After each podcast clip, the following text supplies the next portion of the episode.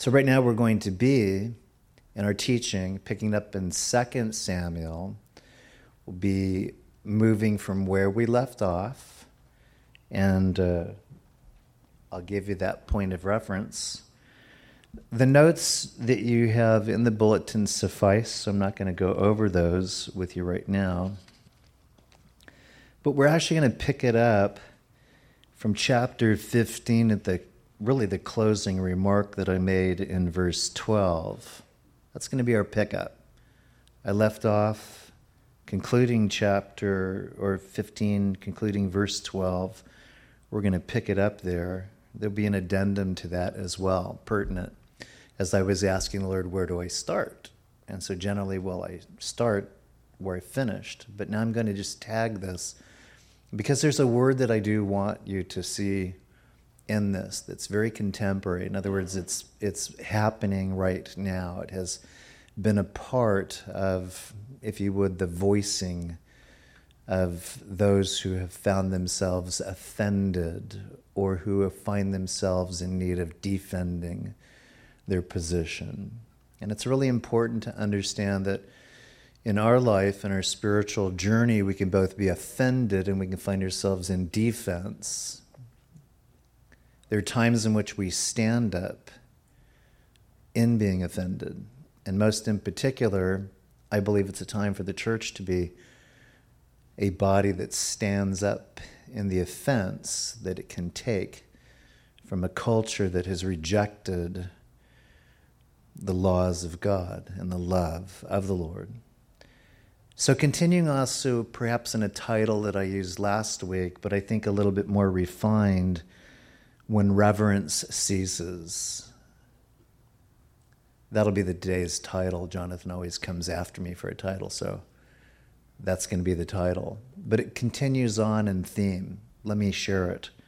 When reverence ceases, indifference increases, and pride it appeases. We're told in the epistle that was written to the church by John that the things that relate to mankind that never change, and that in fact are the areas that we find ourselves most vulnerable to, that Satan exploits and imposes the lust of the eyes, the lust of the flesh, and the boastful pride of life. So there's nothing new.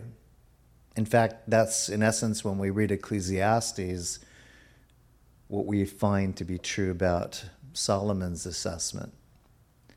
The only thing there is that Solomon drifted off of a focus steadfast on the Lord, a heart that began to become hardened because of his spiritual non pursuit.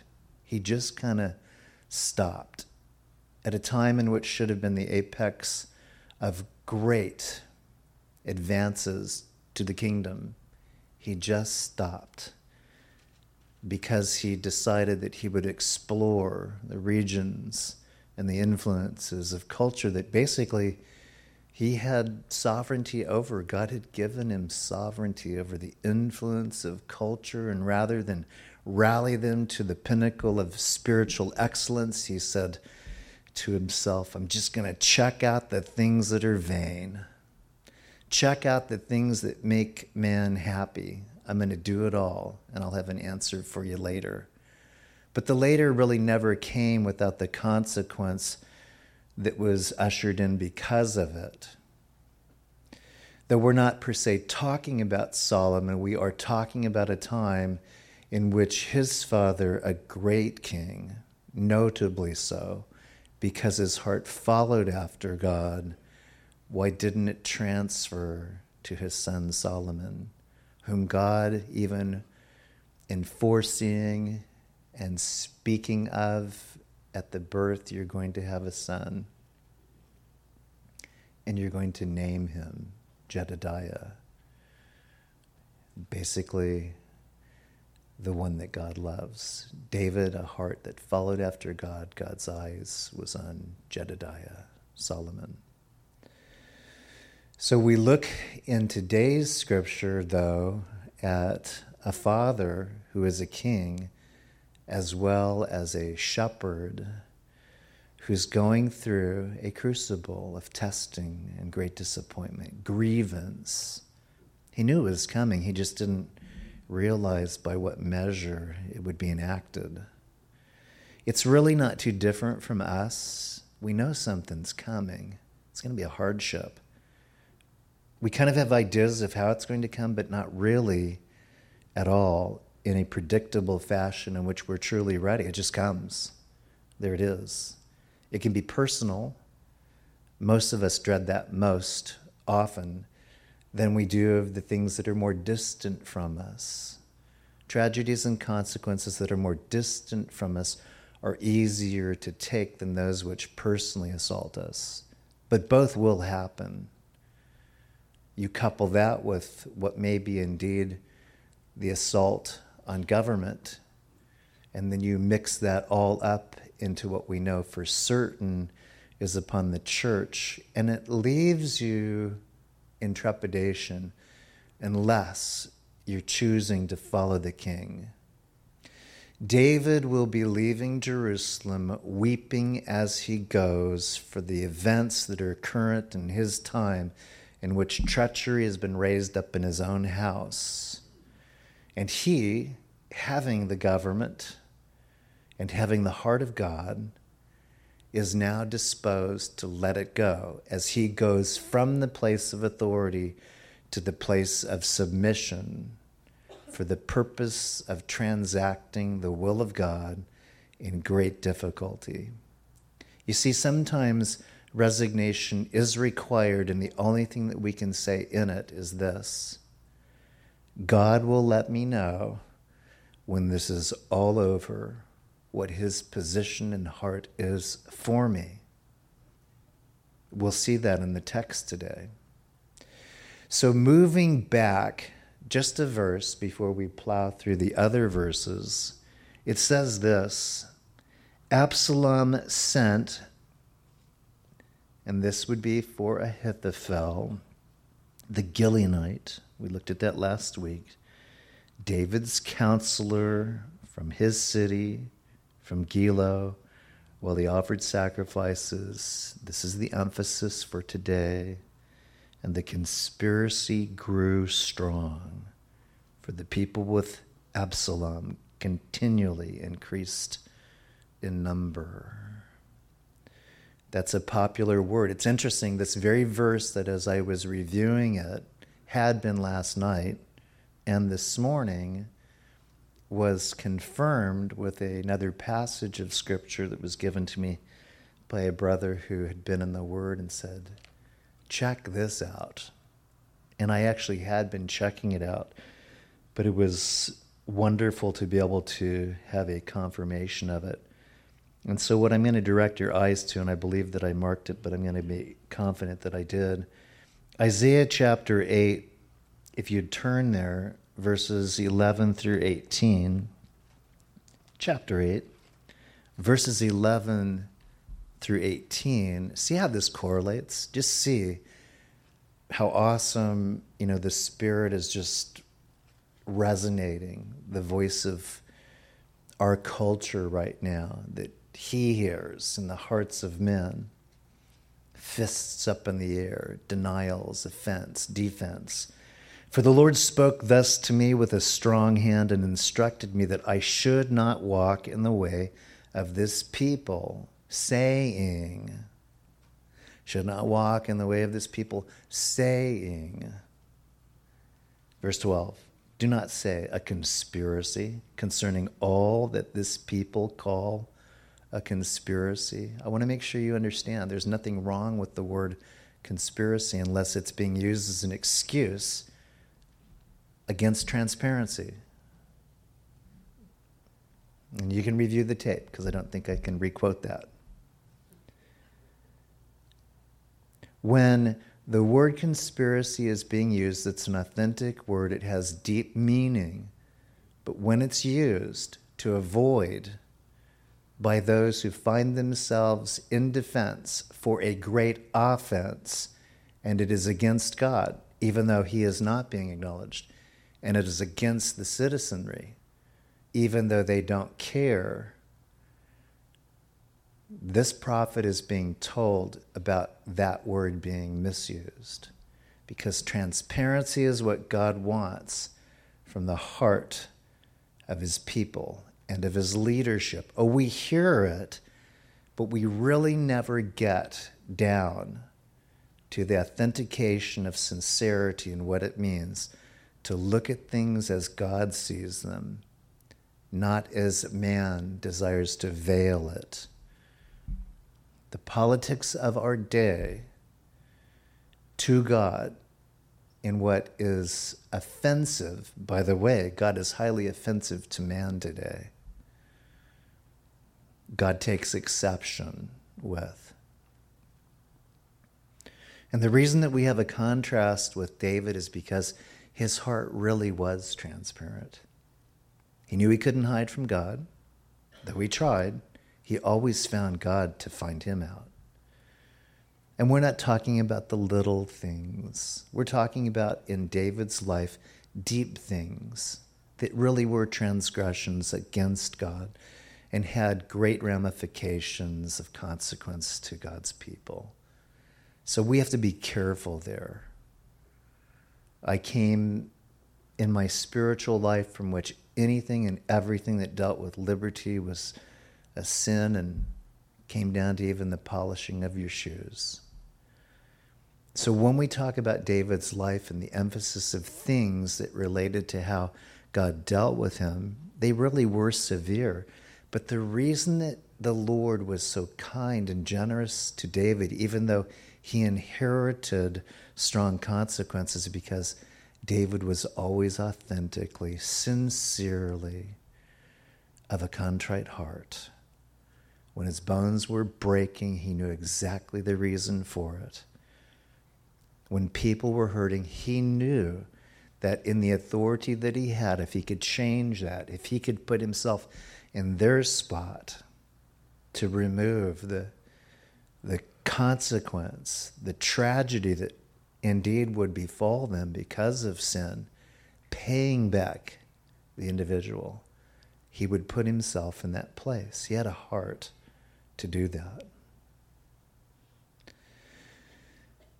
But I think that this is really timely to look at with regard to the emphasis of the conspirators, the conspiracy. Absalom is a conspirator. He ensnares the innocence of people that at one time in the citizenry of under David felt protected and safe. And Absalom's uprising is a picture of our culture's uprising that says, Look at me. Look at you guys. Look at me. How cool we are. Every generation moves through that, by the way. The 60s had it, the 50s had it, the 40s have it. If you go back and track culture, every cultural period had a generation says, Look at me. The problem is it's getting worse, and what's making it worse is as people are saying, "Look at me," they're saying, "Don't look at God. Don't be for God. Don't get so legal with godliness. Let's get liberal with humanness. Let's coexist." And God says, I don't do it that way. I designed you for fellowship with me. It's a part of my design. You move away from me, you move then to what is not good for you. And it will change you, it will infect you, it will affect you. The conspiracy. Don't be afraid of their threats, nor be troubled. The Lord of hosts him you shall hallow. Let him be your fear and let him be your dread. When reverence ceases, indifference increases and pride it appeases. I did take poetic liberty, that's what I do. But in the definition or the reacquaintance of what indifference means, It can be cited as simply this there's no interest any longer in what at one time was wholesome and good and godly. There is no longer concern about how things are going, and there's no sympathy to what is happening in the lives of people going the way of the earth, going the way of Satan. Just to remind you. Hallow him. Let him be your fear and let him be your dread. He will be as a sanctuary. He will be as a sanctuary. And so, one of the things here is the special word which we find is the sanctuary. It's really why we're here. Though when I leave on a Sunday, I am completely exhausted, I will also tell you I am completely restored. I don't confuse the two. I know I'm exhausted. It's a spiritual endeavor, in particular, that I do. It's not heavy for me, it's draining. And I have nothing to complain about because I sat under a pastor that taught seven sessions in one Sunday 8 o'clock, 10 o'clock, 12 o'clock, 3 o'clock, 5 o'clock, and closed in a 7 o'clock service. I'm a lightweight compared to that guy. I mean, really. It's like, give me my little bottle and a blankie. And... But I say that because the sanctuary is a special place. And I know that he was able to make it in that context because God was special to him in that place. And by the way, I'm referring to Jon Courson, whose son you have been able to meet on wonderful occasions here at this place, Ben. Never let the special imagery of the sanctuary be stolen from your heart. Never. Some come in here and say, Not much. I think it's everything. I really do. I've been in a lot of tents in my pastoring.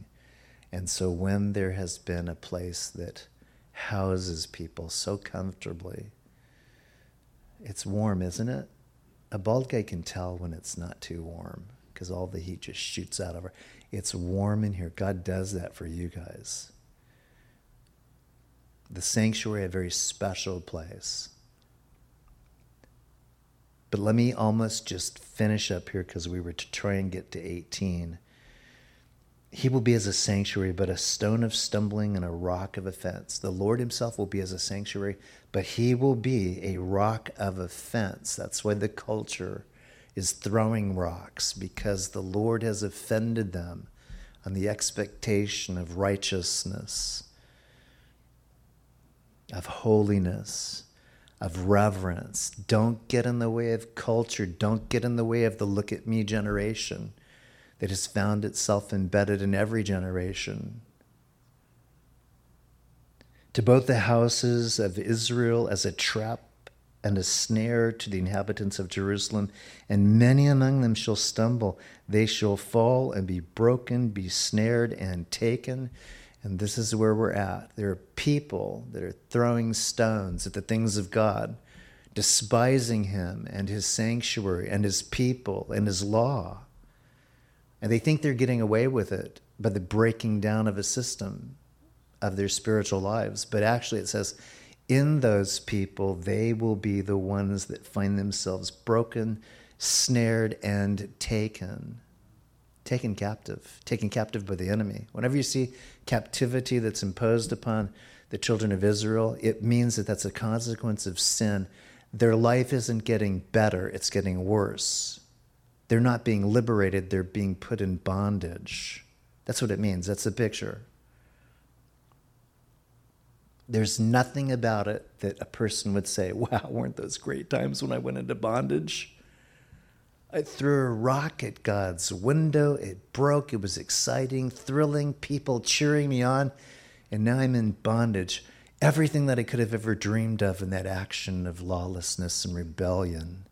In my Absalom moment, who could have thought that such glory would have waited me? But it's actually gory that will await Absalom and it's gory what is awaiting a culture that moves away from the tenets of true faith in God, God alone, not coexisting faiths that are fable, that are fiction, that will not save, but God and God alone.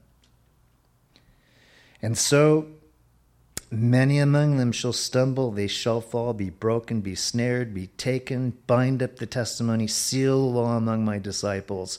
And I will wait on the Lord who hides his face from the house of Jacob, and I will hope in him. Even when it seems like you cannot see the face of God, hiding right now, if you would, as exposure of evil is becoming more pronounced, the word of the Lord is that I am going to call upon the Lord, though I cannot see him in this situation, though everything seems to be in flames, everything seems to be coming after me, and that is true if you are of faith. The writer says, I'm going to call upon God in this moment. I'm not going to call God out for not being present. He's just hiding his face for a moment. But I have a relationship with him in Jesus. I will call upon him that he might make known to me this day what I shall do, what I shall say, how I am to pray. So I like that, the parallel over conspiracy. So we return and find out how this proceeds because it is now a procession that David must lead, and he does so away from the city that is very special to him. His pilgrimage is forced, but it's done in reverence because he wants no harm to come to the city of God. So he abdicates, basically saying, I am king, but I abdicate my throne. That what is happening to me will not lend itself to a consequence to the innocent. The innocents, the innocent people have been taken away by my son, a conspirator. He's taken away my counselors. 200 at least have left. The scriptures declare that they were innocent. It's not an excuse, it's just saying that's what they were. They didn't know what they were getting into. God would say, I want you to know what you're getting into. Be informed, be in the Word, be cognizant of the culture. It doesn't mean you grab your pitchfork. We've talked about that. It doesn't mean necessarily that you become a commentator because we have the commentary here. It means you're wise, you're shrewd.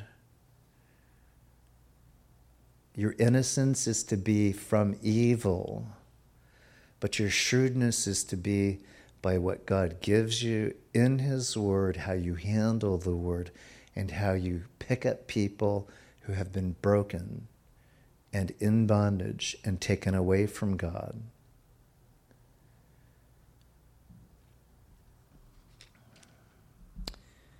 Now, a messenger came to David saying, The hearts of the men of Israel are with Absalom. A messenger came to the pastors of many churches saying, The hearts of the men of this nation are with that guy that's filled with pride, that government that imposes the things of pride and lawlessness upon us. Could render that contemporarily. And so David said to all his servants who were with him at Jerusalem, verse 14 Arise and let us flee, or we shall not escape from Absalom. Make haste to depart, lest he overtake us suddenly and bring disaster upon us and strike the city with the edge of the sword. David had power, he had authority, he had, I believe, allies that he could have called upon but he's making nothing much of his position or his situation. He is trying to make much of God, even to what would be the peril of his years. He's not trying to bring the fight into God's house. Rather, he's protecting God's house and willing to meet the enemy, if necessary, on feet and somewhere where God would ordain it, away from the city. And so sometimes we need to know where to take the fight. David was always making inquiry where do you want me to fight? On Thursday, that's what we looked at. In a text of scripture in which David coming upon Jerusalem, having taken it for God, immediately was withstood by the Philistines who heard about him and they wanted to take him out because he'd been so effective by God's power. They still held a grudge against him for taking Goliath out, their champion. All of those years of running from Saul, he had made alliances with people, and he also feigned alliance with the Philistines. He was a very gifted statistician and military man because he took his orders from God.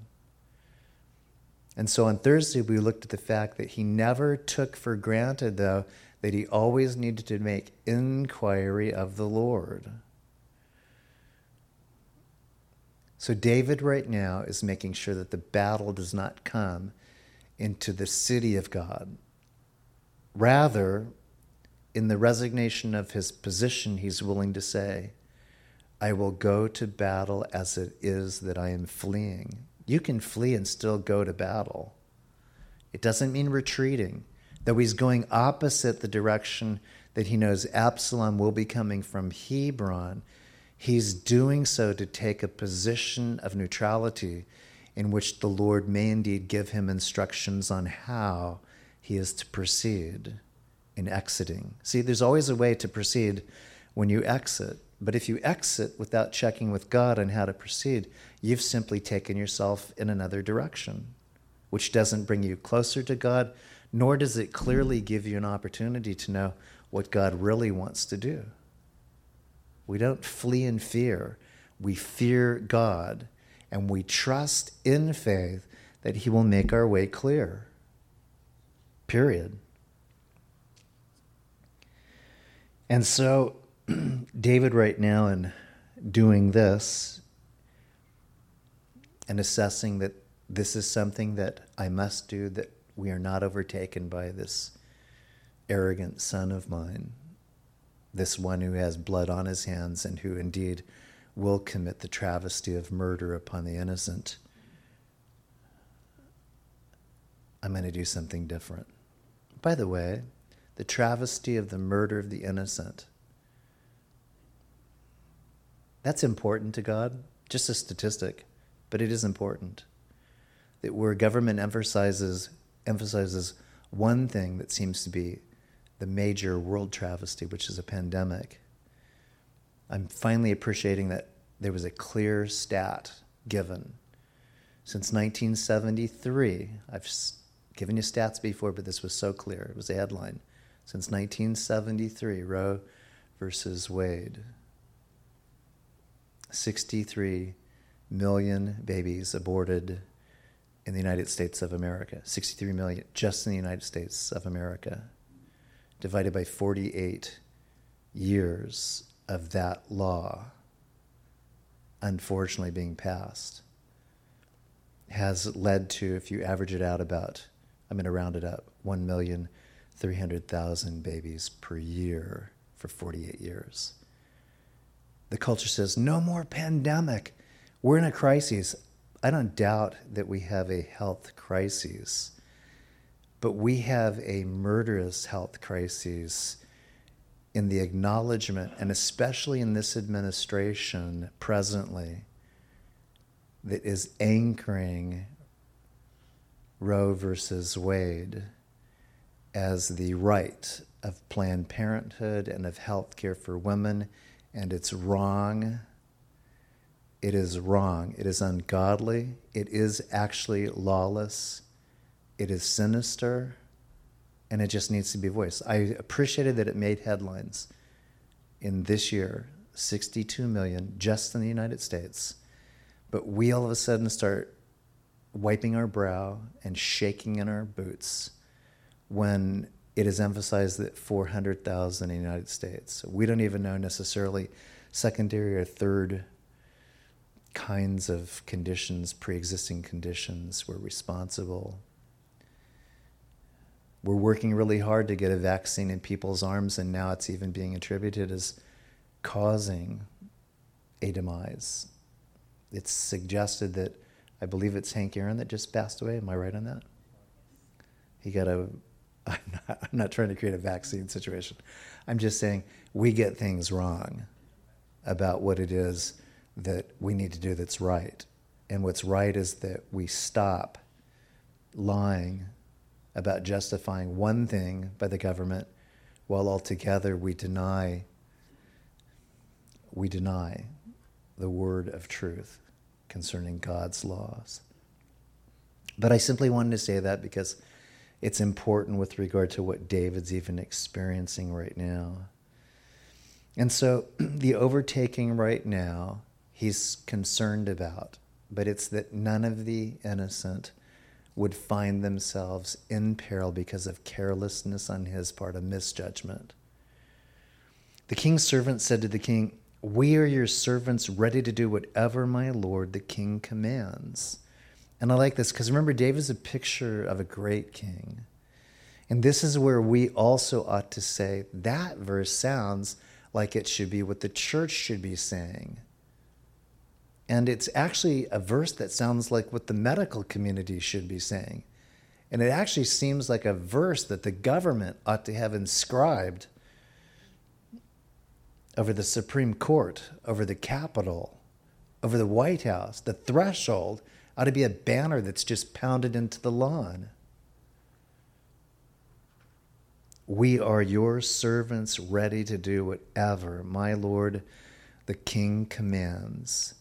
And when that becomes the anthem of a compression of generations that right now are living out their life, we know that with certainty, God can say, I can use that heart that's been changed, and I therefore bring about revival so that none are left behind. I didn't say how many it would take for God to say, Now I shall do what it is, the implication is. I will turn the hearts of many towards me. What if God said, In this church, you do that, I will turn the hearts of many towards me? Revival breaks out. What's happening? There's a plague breaking out. No, it's revival in spite of the plague. God's breaking out in spite of the plague that it is concerned about. Why? because reverence is being shown before the face of humanity. The fear of God is being invoked, not fearing Him, but revering Him. That indifference might be changed to deference. Deference means that you are giving in, giving over, you're stepping back. You're showing honor to one worthy of honor, giving glory to one worthy of glory. Means you might have a point, but you're not going to make it. You'll listen to one who has the greater perspective. That's God. Always God.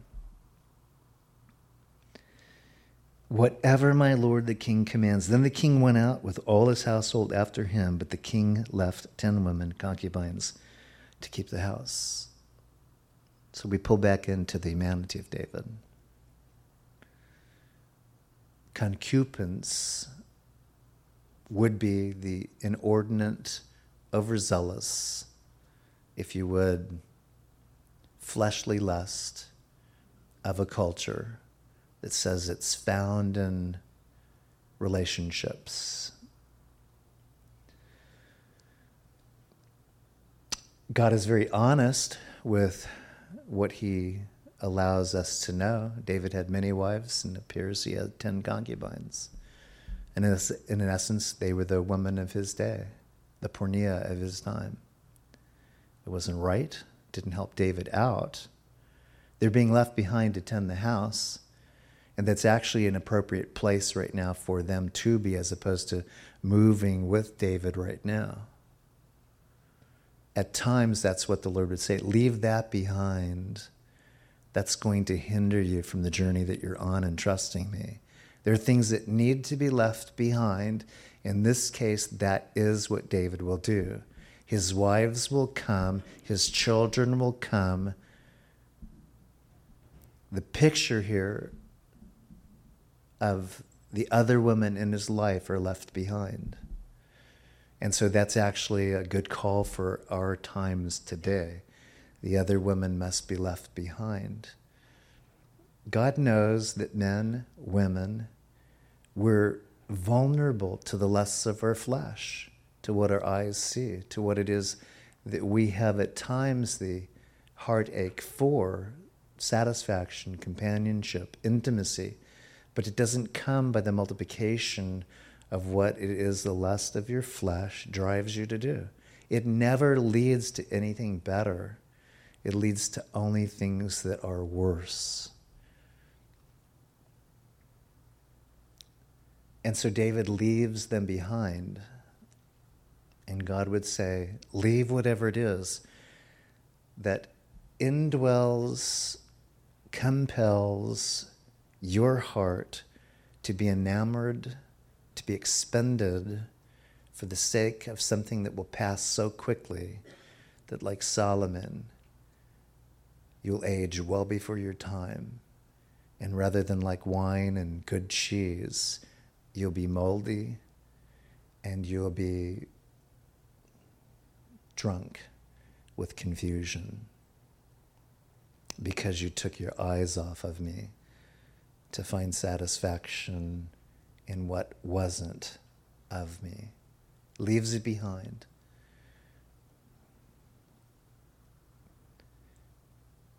He moves out as the king with all the people after him and stopped at the outskirts. He pauses. He hasn't made it far because we know geographically where he's at right now. He pauses. He's in deep sentiment. There's grief that's overwhelming him because of what he must do. And so, in the pause, may I say, that's a good thing to do. If there's grief, if there is sympathy and sadness in your life, the pause isn't wrong.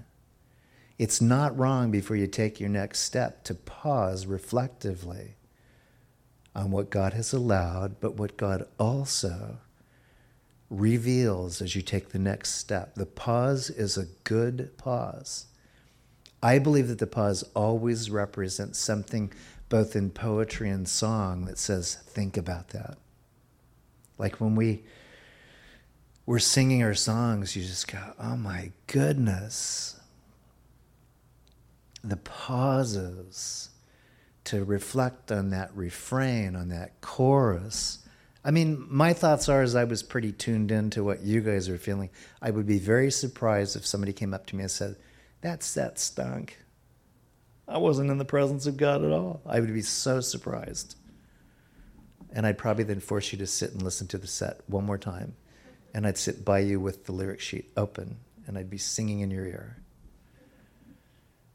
But there were times in which, as it resonated, I couldn't do anything but tap my feet and close my eyes, lift my hands, well, my hand. I'm a kind of one hander lifter.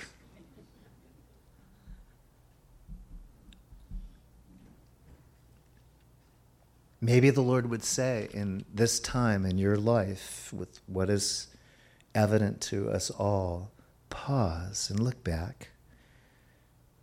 Refrain from being so in a hurry you forget that there's hope just ahead. Then all his servants passed before him as he pauses in a refrain everyone moves forward. And that's a good sign. Here's what, here's what is happening right now, okay? As he's pausing to reflect, basically a procession is moving forward. In other words, God is saying to him, I got your back. Your people are still with you.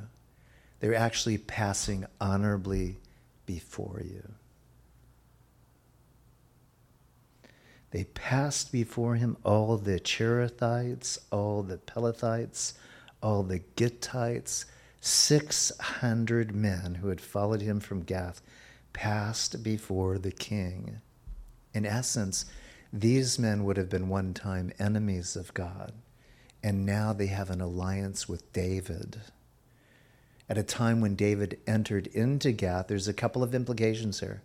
The Gath was at one time a place where he hid out. That would have been Goliath's hometown, and David went there and feigned insanity to get out because he couldn't hide from the reputation that he was noted for being a lover of God. But then he also took over that as a place of refuge for a season. And the implication here is that these guys saw the integrity of David. They loved him. His influence in that culture was so irrefutable, it left them with no reasonable choice but to leave that place of paganism, that place of lawlessness, of evil, to follow David to the place in which his residency would bring them into the proximity of a God that would welcome them. So David's actually being encouraged right now here in the procession. Do you ever see the procession? In your problems, do you see that the pause that you take allows God to give you the procession of promises? I never saw that before. Who would have thought? Where did they, where has that come from? God says, You stood in pause long enough to see that I've followed you. I'm going before you. In military language, in the priestly order, this would have been hugely encouraging. If he's leading in advance, he can't see who's behind. He pauses, and everybody just passes before him, and they're nodding. Maybe a few are patting him on the back, Maybe they're saying, Good job, keep it up, David. We're with you. We're with you. So important. They passed before the king. And then the king said to Ittai, the Gittite, Why are you also going with us? Return. He notices somebody in the procession. we'll find out a little bit more about him. But he's going, hey, you just joined up yesterday. Why are you going with us now? You are a foreigner and also an exile from your own place. In fact, you came only yesterday. Should I make you wander up and down with us today? Since I go, I know not where. Return and take your brethren back. Mercy and truth be with you. This is David caring about somebody that he sees as a newcomer right now. And the reason that that's important is because they're newcomers that come into the kingdom. And at times they want to do more than what their experience has prepared them for. And so shepherding means that you turn them back to where they are best going to be able to mature and serve better than in the immediacy of, if you would, the procession. And this is what's happening right now. He's, he's simply saying, Mercy and truth be with you.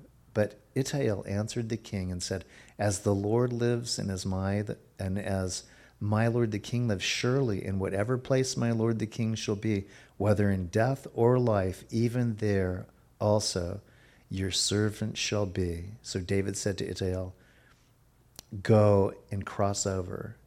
Then Ittai the Gittite and all his men and all the little ones who were with him crossed over. It appears that that statement convinced David that there was a maturity that lended itself to permitting him to advance. And that's why at times we ought not be disappointed in what God is ultimately waiting for, which is this. Do your words match up right now with your footsteps? Do your footsteps match up with your words? And if so, God says, advance. I see it.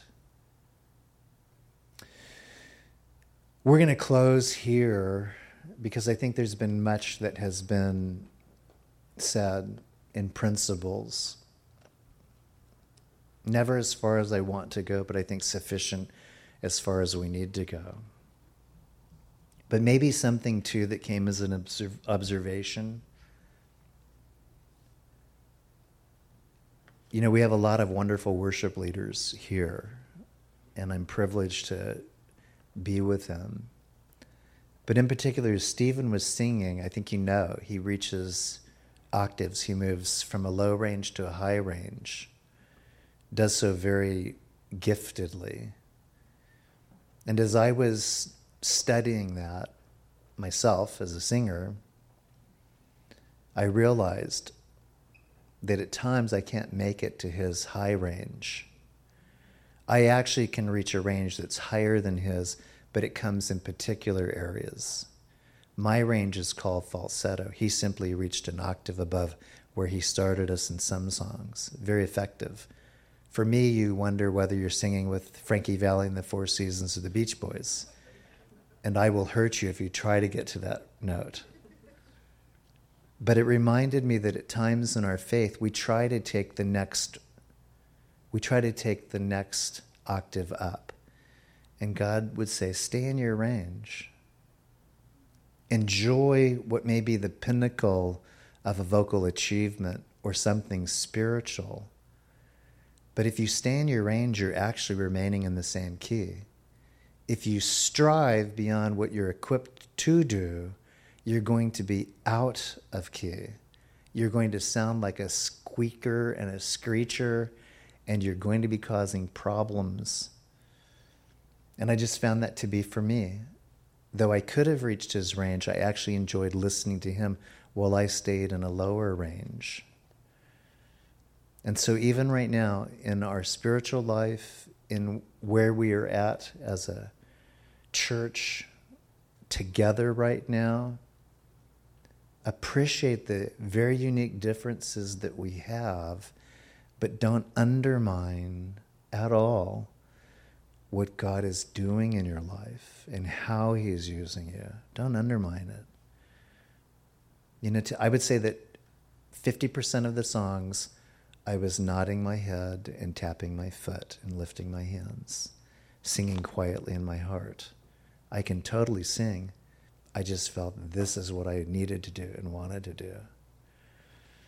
And so, even as we leave today's service with a special song, God is singing a special song over you. That's with certainty, he tells us, because there's a march that we're on right now. There's an enemy that's advancing we want to take our pauses. We want to see the procession of divine encouragement that comes to us as we wait reverently upon the Lord.